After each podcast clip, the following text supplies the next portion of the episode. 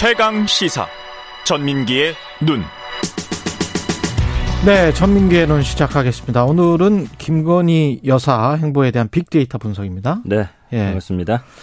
그 이제 최근에 공적 활동에 관한 여론조사 이게 좀 짧게 짚어드릴게 많이들 예. 보셨겠지만 그 넥스트 리서치가 11일 SBS 의뢰받아서 실시한 여론조사 결과에 따르면 김건희 여사가 윤석열 대통령 내조에 집중하는 편이 낫다는 의견이 60.6%였고요.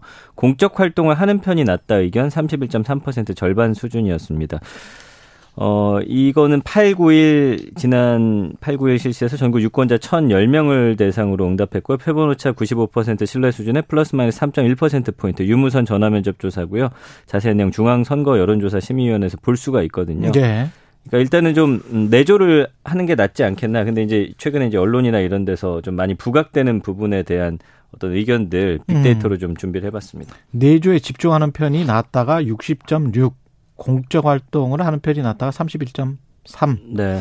그러니까 내조가 내조에 집중해라. 예. 그렇습니다. 예.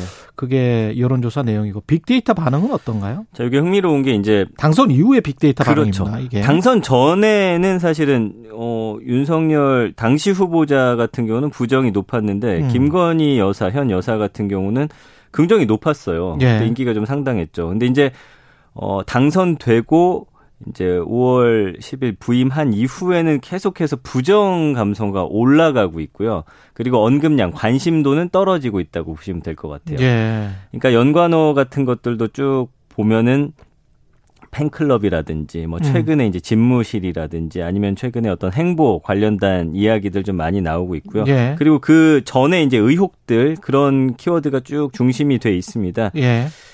어, 감성어를 보면은 음. 좀, 음, 뭐, 안쓰럽다, 관리가 돼야 된다, 음. 뭐, 논란, 이다 의혹, 혐의. 네. 그 다음에 뭐, 불편하다, 민폐다, 이런 거는 이제 뭐, 차량 통제, 요런 쪽에 대한 이야기고요. 음, 멋있다도 있네요. 예, 호감 있다도 있는데, 부정이 예. 한70% 높게 나오거든요. 음. 그러니까 지금 추세는 어떠냐면, 언론에, 어, 계속 등장하면 등장할수록 부정 비율이 올라가고 있는데, 예. 관심도는 떨어지고 있는.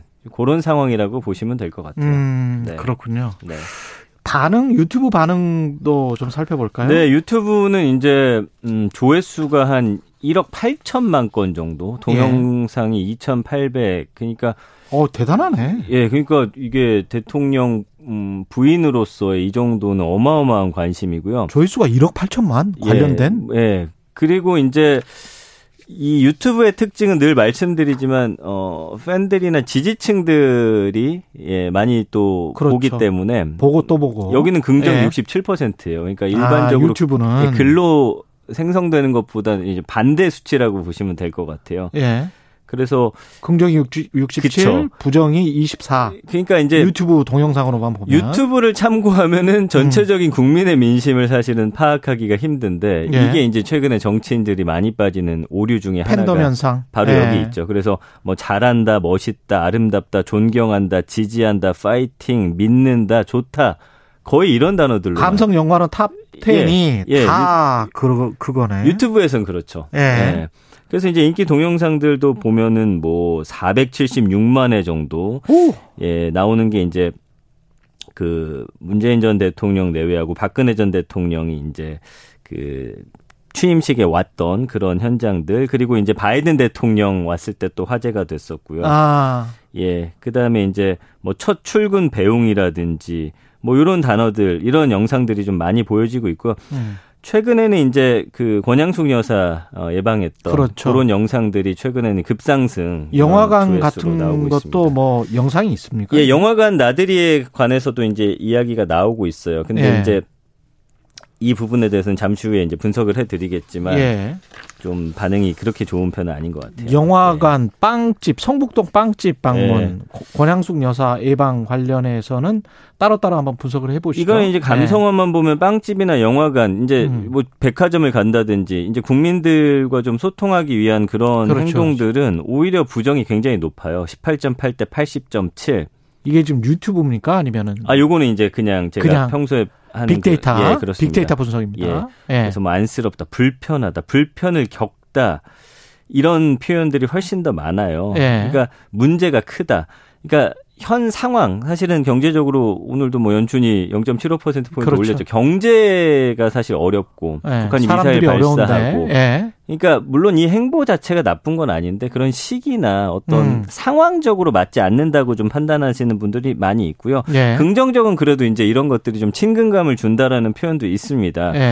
반면에 이제 권양숙 여사 예방한 거는 40대 57 정도로 이건 좀 긍정적으로 좀 많이 음. 평가를 하고 있어요. 예. 그러니까 예전에 제가 이제 윤석열 대통령이 긍정이 뭐 40? 예. 예. 예. 그래서 뭐전 노무현 대통령이라든지 이런 쪽과의 어떤 그런 어, 유대감 같은 것들을 보여줬을 때 긍정이 좀 올라가는 편이니까 예. 국민들은 좀 뭐 통합하고 이렇게 아. 예전처럼 막 너무 서로 어, 날 세우고 갈라치기 하는 것보다는 그래도 서로를 좀 존중하는 모습들 보일 때 당연히 좀 긍정적으로 평가하는 모습이 있습니다. 그럴 때 긍정 비율이 좀 올라가고 네네.